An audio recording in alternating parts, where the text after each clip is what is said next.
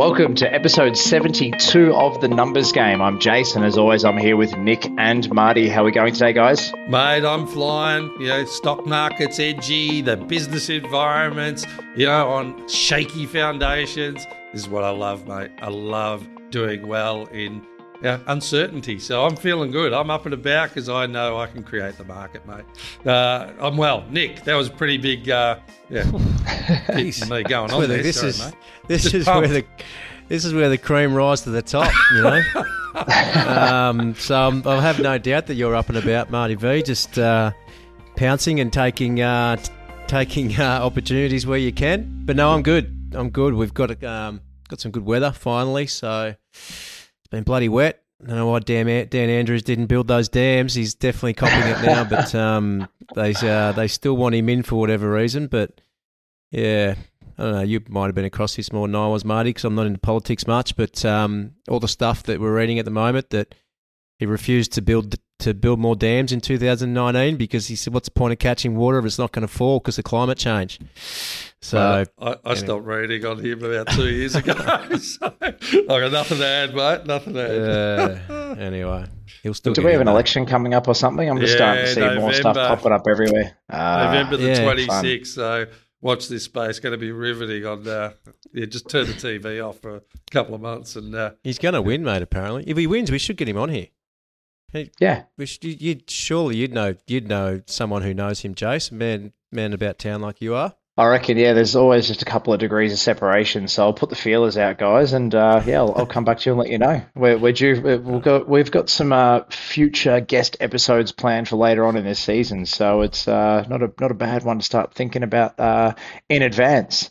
In the meantime, though, gents, um, I'm really interested in this one. It really caught my eye, and it's something that I'm uh, constantly, con- or not constantly concerned about, but confused about. You know, when you read articles. So, um, Nick, you come across some interesting articles that you wanted to share with us in today's reading the play for us to then uh, discuss. What have you got? I did, mate, and I think um, what I'm about to talk about it's not it's not rocket science, and it's stuff that we've probably already spoken spoken about in the one of the prior seventy odd episodes that we've done. But I think just the the timeliness of the topic now, um, and reading these two articles just made me think about you know what is going on in people's minds, um, and we're, we're Mm. talking about the property market and whether or not it is the right time to get in. Um, obviously, Mm. there's lots of um, media around the reduction, and yeah, there definitely has been a reduction in prices, interest rates going up, all that stuff. But the question people have now is, okay, well, when do you pull the trigger? You know, am I trying to pick the bottom, a bit like trying to get in the share market, or is it time to do it now? And what what really caught my attention was the AFR. Um, I generally have a squiz over the AFR a couple of times a week. Uh, I've I've always considered the AFR as where you could get the right the right story. Um, you know, Mm. less of a news grabbing kind of um, kind of theme. You know, compared to some of the others that you might read, like Herald Sun or whatnot. But this is what this is what I read this morning. So this was an art. This was the heading of an article um, on the thirteenth of October. Uh, even as a rate, even as rate clouds clear, property investors are staying away. So that was on the thirteenth of October. That that article appeared in the AFR. Then I went to an article that appeared on the 14th of October, the very next day, obviously written by different people. Why property Mm. investors are back in the market buying. So I'm reading the AFR as a, what I think is a good source of knowledge. I read an article one day saying property investors are staying away, the next day I read an article in the same publication in the property sector saying property investors are back in the market. So it just made me think, well, when when do you get in?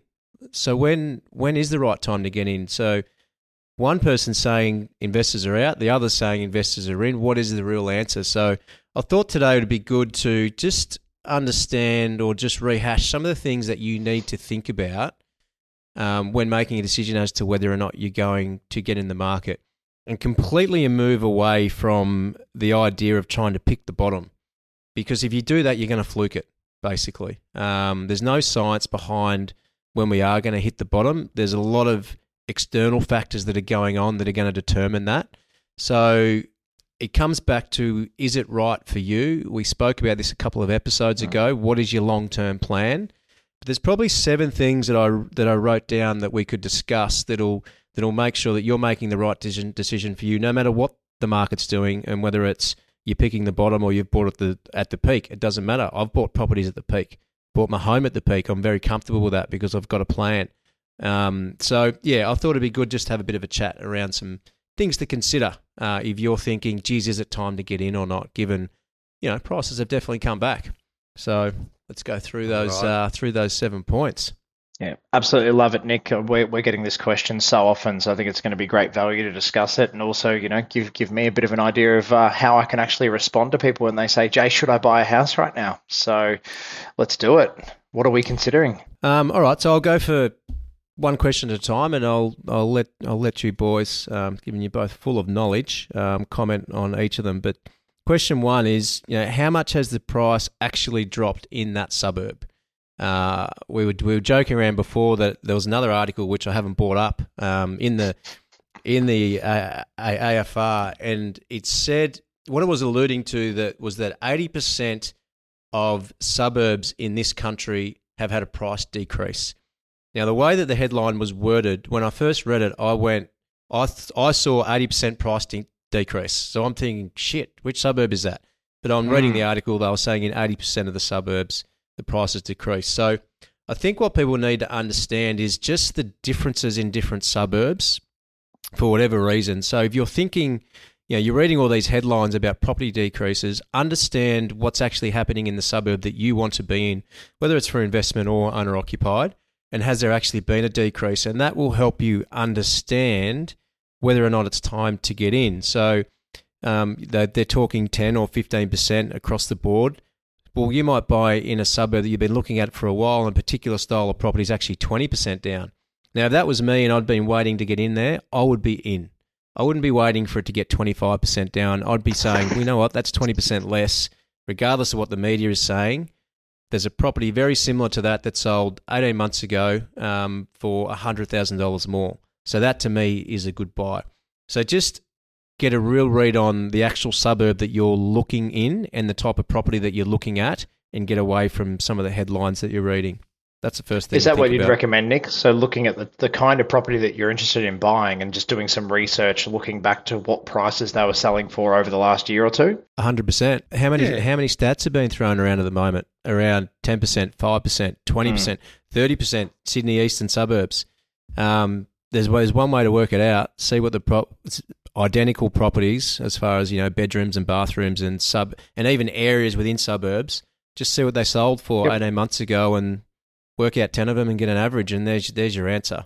Yeah, and if, Yep. if you want to if you want to plan it out, even with uh, the market coming back, yeah, just look over the last fifteen years in that suburb to see what it what it's done. If you want to get a like a, a, a ratio over time, and you just get a better read fundamentally about all right, what has that suburb done over a fifteen year period? And like I said, where you know you don't you don't buy your uh, you know your target clothes like I do, Jace. Uh, you know, when it's at a high price, you buy it when it's on sale, right? That's that's what you do. So why why be any different in the property or share market as well? We can never pick the lows. So you know, come up with a plan or a strategy that makes sense, and and that's something that's something I always think about. Well, what's the ratio over a longer period of time? Take in a couple of cycles. So So the next point I've got here is understand how each type of property in that suburb has performed recently. Uh, you want to be buying the, the the property that's more in the in demand, the right type of property. So this is happening a lot, um, and I'm going to refer to Melbourne because that's what we know the most. But different properties are performing at completely different levels um, based on a supply and demand. Um, based on supply and demand. And the best example I can give you, we work with some agents in and around the Flemington area, Flemington, Kensington, and what they are saying is good quality renovated family homes. We know why that is because the cost to renovate now is so expensive. They Mm. are still going for exact, not exactly, but around about, depending on the property, around about what they were going for 12 months ago, because there is not many of those properties around there's more and more stock coming onto the market at that low $1 million mark. So, you know, if we think Flemington, we think single fronted, two bedroom, bathroom out the back, all those houses side by side. There's heaps of those, and there's heaps of those coming onto the market. So, understand that gives you a really good read on okay, well, if I want to get into that market, where, what's the type of property that's going to stand up? Now you now you're not you might not be in a position to spend you know I'm singling out Flemington here three million dollars or two and a half million dollars in a family home, but that's just that's just to give you an example. It could be you could be further out, and the houses at six or seven hundred with four bedrooms are stacking up compared to all the townhouses. Like we talk about the north in and around, um, you know, Glenroy, Pascoe these areas where so many townhouses have been built, uh, built over the last ten years that stock is struggling because there's so many of them. Mm. What's holding up?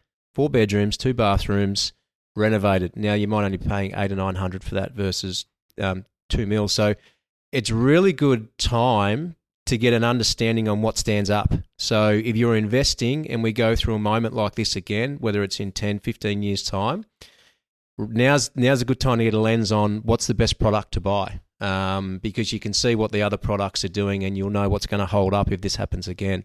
Yeah, I think having that understanding, yeah, every single suburb, location, inner city, um, you know, regional, are going to have different properties that work for different reasons based on on that location. So, you know, understanding whether you want to buy an apartment, a unit, a townhouse, um, you know, I think, and, and people some, sometimes people won't even consider it. You know, what are my other options? So rather than just a four bedroom, two bathroom brick brick house on a bit of land and this is a real this is a real life stress test we're going through, right? So you're kind of getting the luxury of having that type of property stress tested, so you know what mm. you're dealing with. Um, so it's pretty unique, and that's again why I think it's a really good opportunity. I, I love that. I love that thinking, Nick, because again we come back to specialisation in your research. So even in regards to when the property market goes up, is there an outlier as to what performs well in that market, and then when it comes back, like which ones hold up? I mean if you put in that work and you get a read on that in specific streets, suburb, even on the same street, things can vary depending on views and, and things like yep. that. But it's a it's a great test case to use this as a real life stress test. So I, I, I like I love that. So moving on, the third one is more about your individual situation and ignoring the external market. So the obvious two big issues at the moment are: our price is going to continue to drop? And the second one being our interest rate is going to continue to climb. So you, know, you just need to understand what does it look like for you if the price continues to drop? What if it looks like? What does it look like for you if the interest rates continue to climb? So if you're dealing with a mortgage broker, which most people are these days, just understand what the cash flow on that property, if it's an investment or even if it's your own or occupied home, understand what a 6% interest rate looks like based on what we're hearing at the moment, you know, this is uh, this is me predicting, but and I'm not Nostradamus, but I think it could be you could be safe to say that most home loans are, are going to cap at about five and a half percent, depending on a few variables. We might get to six if it's an investment property. So understand what six percent looks like. So you know, what's the cash flows, the rental income coming in if it's investment, rates going out, insurance. Imagine if that was six percent do you have the budget to fund that? And how long do you have the budget to fund 6% for? It might be 12 months. They're suggesting that the rates will start to decline um, towards the end of next year. So put 6% into your calculator and understand if you can float that for 12 months. And then it doesn't matter if the price comes back a little bit over the next three to four months and you haven't quite timed the bottom. It's irrelevant. If it's a 10 year, mm. 15, 20 year investment, the fact that you could get in and there was a good buying opportunity um, also means you know you're not you're not with the masses that are also trying to get in in six months' time when they think the the market's bottom. So yeah, just do some some projections on absolute worst case scenario from an interest rate point of view to make sure that you can ride out the next you know ten years, which is in in in, in my opinion. Most properties should be a minimum time frame of ten years to really make sure you get the right uplift. Yeah, and in addition to that, Nick, too, I think you know, if you were getting the yields you were getting three years ago on the on the rents, um, and prices went up to six percent, it obviously has a dramatic impact as well. But you have got to take into account that rents have increased substantially uh, as well. So you know, working it out on that six percent figure makes total sense given the increasing rents that you're getting now for investment properties, and and you want to be you, you want to be looking at things like that to make your decision on make sure you set up okay. Fourth one is you know understanding again particular areas, and I'm um, I'm, I'm leaning towards the the investment market here, but understand what drives a particular area as far as demographics, infrastructure. Um, most people that are buying investment properties will know this stuff, or if they're using a good invest um, a good buyer's agent, um, they will help them with this stuff. Um, current versus historical rental vacancies. So at the moment, we've got record low rental mm. vacancies, which is what's pushing the rent up.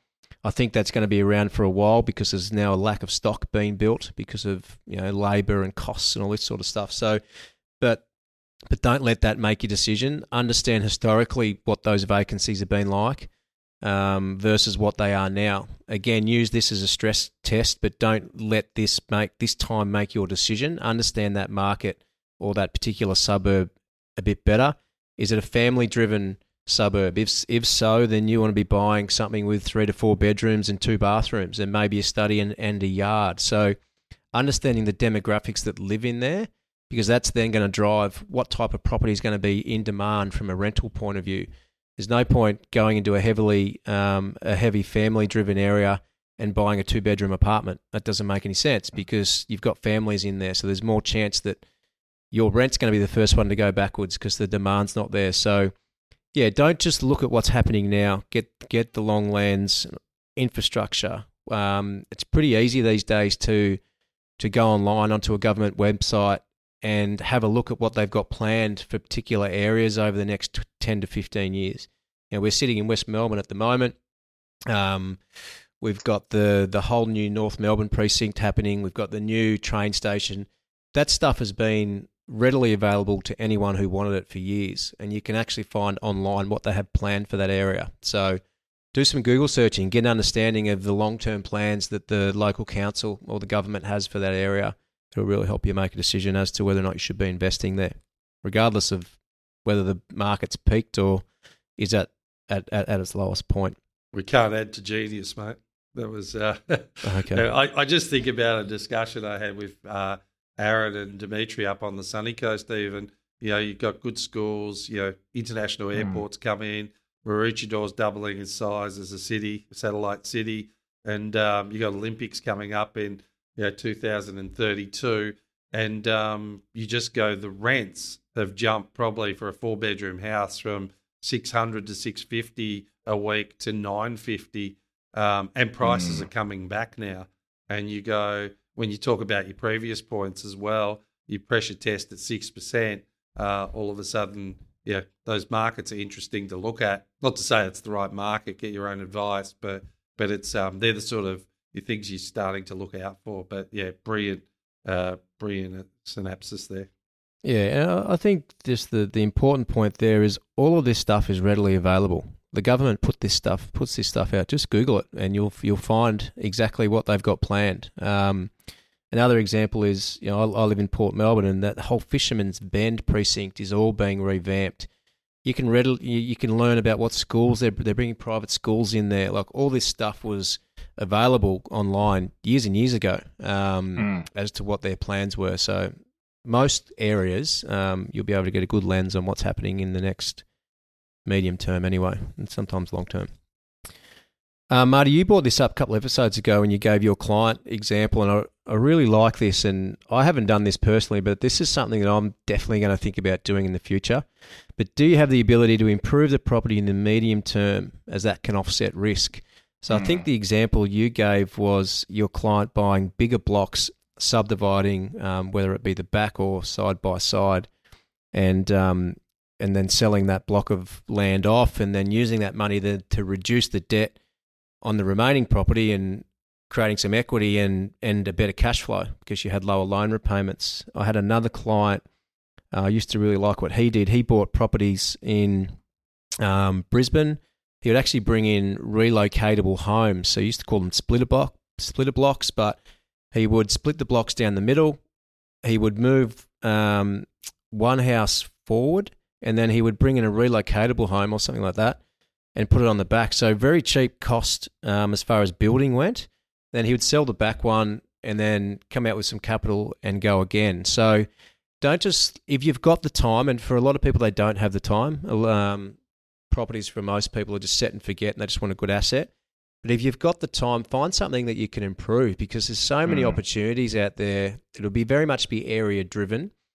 But you know, if you can make another hundred thousand by selling a block of land off, reduce that debt by um, a hundred thousand, the property becomes cash flow positive. You've then got some equity to go again. It then reduces the need to having to actually pick the bottom because you've you've you've increased your equity position straight away. So I just love that strategy and I think it's it's incredibly smart versus just continuously buying properties and not being able to add value to them. Yeah, and the, the one thing I recognise, like people obviously like to go into elite suburbs and do that when they're cashed up to do be able to do that.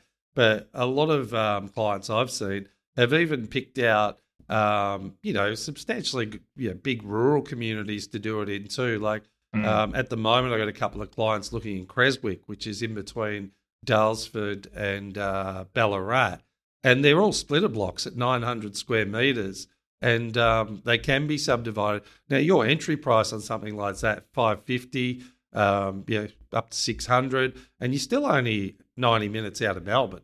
You know, up to an hour 40. So it, I'm not, again, I'm, I'm just saying there are opportunities, whatever income range you're at, to just do the research in a particular area. I know it's sort of past now, but even where I lived in the Yarra Valley, Yarra Junction, a suburb 37997 postcode, it went through a phase where the whole suburb was open to development and people just hadn't caught on. So you could actually Mm. buy properties at decent price. You could buy, this is going back a while now, but you could buy for 250 and split them up into three. It was like quite incredible. So you can look for markets that are slightly outside of the metro area that might be developing, um, and and you know try and do it that way. But definitely, I've seen a lot of my clients do that, depending on their own personal circumstances. There are some that obviously buy in elite suburbs because they're cashed up to be able to do that and get a big return as well. But as long as you're getting the return on the on the project on a percentage ratio, um, then you could duplicate that idea. So just get some specialised knowledge, check in with council as to what's coming, what can be done, and um, yeah, it just opens up the door to, to opportunity. So, the, so the next point is again more around your own personal cir- circumstances, and I actually I talk about this a lot because being in the mortgage broking space um, earlier in my career was always interest only. Uh, you don't want to pay tax uh, your tax deductible debt off because you know you need to pay your owner occupied debt off. And look, I understand all that, and that to me makes total sense that you would reduce your owner occupied debt. What I really have a challenge with is how much how much tax advantage are you actually getting by doing that? And I'd you'd probably answer this. Uh, you can probably respond to this, Jace, but I'm going to suggest it's going to be minimal. Um, and I, I know property businesses that sell properties, you know, spruik on this sort of stuff. You know, use your tax deductions to pay your your debt off, but uh, your personal debt off. But what what you constantly see is people just leveraging, leveraging, leveraging, leveraging, and then never getting anywhere from a debt point of view. Obviously, we've got capital growth, which is great. But the other concern there is, you know, you, you go into a loan with a five year interest only period, continuously need to refinance that, um, and you may or may not be in a position to do that. So, I'm a big advocate of buying investment property, putting it on a 30 year loan term, and paying it off over 30 years, and getting to retirement and having zero debt on it, and then creating yourself a cash flow of two, two and a half grand a month, 1500 a month, whatever it is. Now, of course, you're not going to get the ultimate tax deduction over the time. But what I do know, doing what I've done for 15 years, is that people don't always use that tax deduction wisely. In an ideal world, they grab all of that saving and they put it all in their owner occupied debt, but it doesn't happen. As humans, what, what we do when we have money is we spend it, and that's just the reality for most people. But what we also do very well in this country is when we have debt, we get rid of it. So Mm. I'm a big believer in having a high repayment and actually paying that debt off. It sets you up for retirement. Um, it puts you in a better equity position every month. So you know, as we get interest rate rises, um, it becomes less of a less of a problem for you because you've got less and less debt. You can go to a new lender uh, at a lower interest rate. There's more equity there. If you get in trouble, you can sell the property. There's a bigger equity buffer if something like that happens. And I don't think people give that enough time or attention because of this this mantra around interest only payments and and tax deductions. But the reality is, we just don't see people accelerate their their home loan repayments because they've got negative gearing here. I've seen it very rarely. Um, so understand that if you are getting into the market, can you afford P&I payments? And that is going to eliminate your risk every time you make a P&I repayment, putting yourself in a better asset position um, and strengthening your overall balance sheet. So that's probably another thing that I'd be thinking. You know, as a financial planner, um, quite often I recommend clients to do P&I. Don't worry about the tax.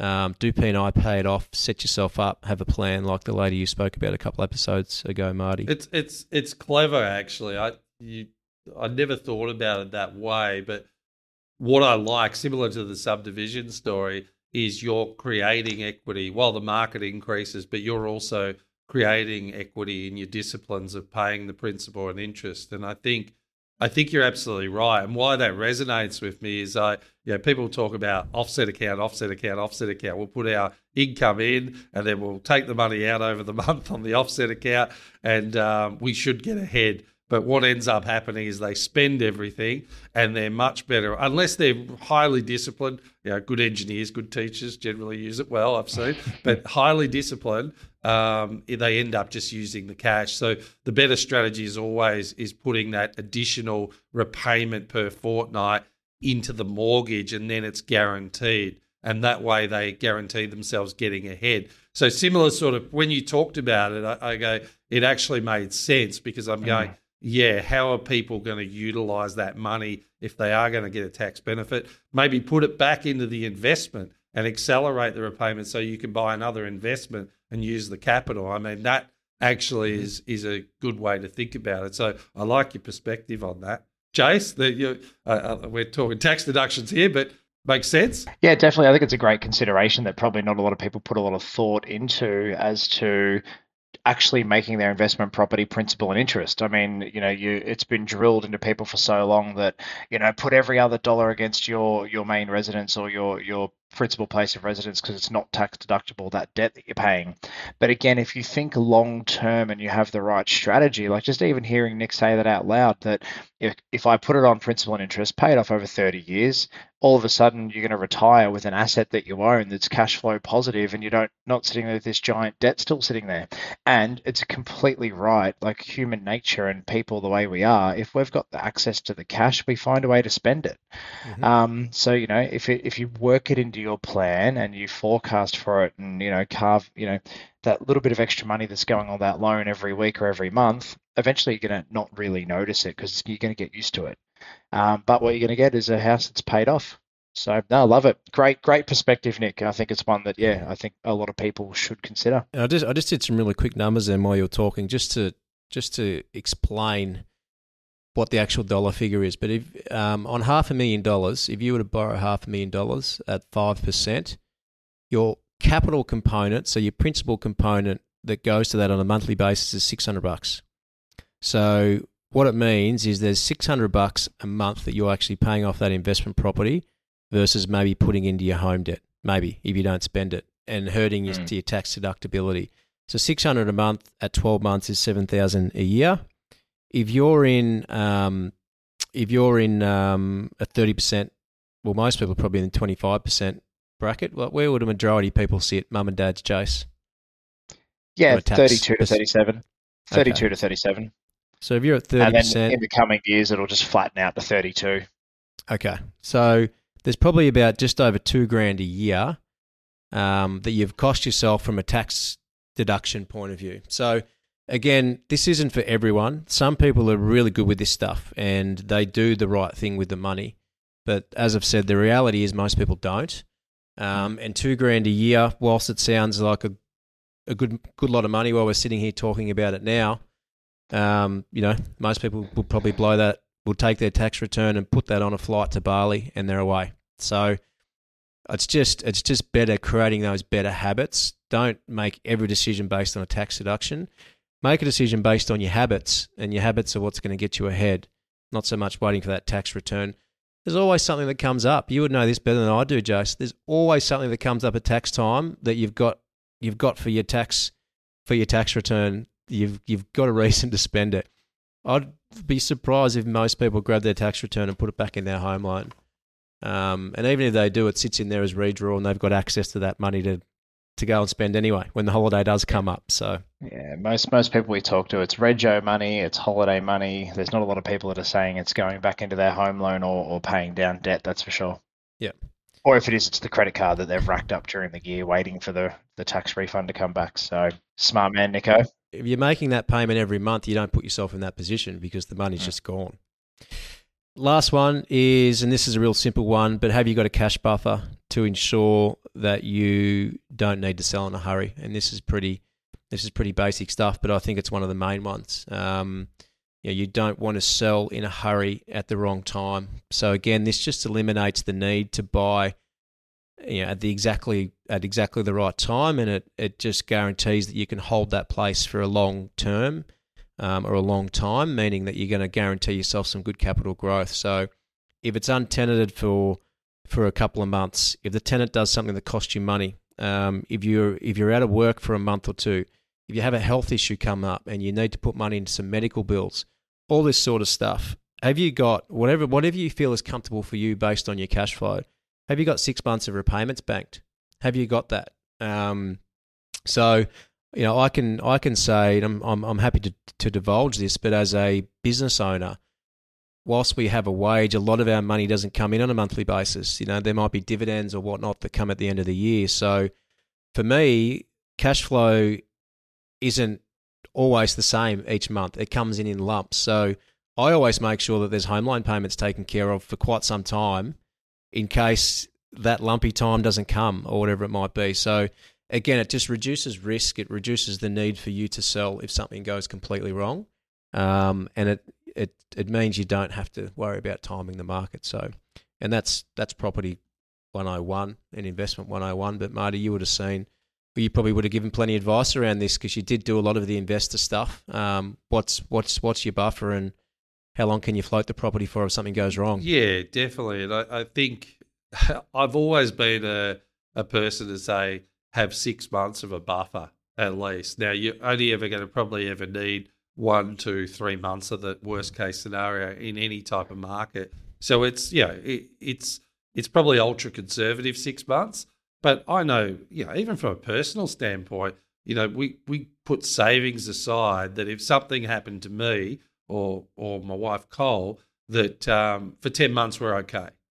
We've like it's just a habit because you just never know what happens in life. And I've just learnt that through my 30s and my 20s of reading different things as well. Um, it's just an emergency fund, and you can do that for your investments and for your life as well to set yourself up to make sure you're okay. Because otherwise, if you're living from paycheck to paycheck, one bad thing goes amiss, you're in debt, yeah, or you have to go on source debt, and and that just put that can put you in a backwards spiral. So you really want to build up that position of strength and give yourself some comfort um, in regards to your investment, so you've got a cushion to fall on. Hundred percent. Well, guys, look, I think you know you can see a lot of stuff in the media. You read the articles and the headlines, and you know there's a lot of uncertainty. But I think what this episode has done for me, Nick, and, and thank you for sharing, it's just given the, the further knowledge that there is an opportunity that if you do your research and you've got a long term plan and a long term view in the property market, you're not worried about trying to time the cycle and get in at the bottom. You know, if you've got if your income's secure, you know, maybe the time is right for you now as long as you can do your research and have a look and, and have a plan and be, be smart about it. So I reckon that was fantastic and well done. Thanks for sharing. Brilliant, Nick. Game over.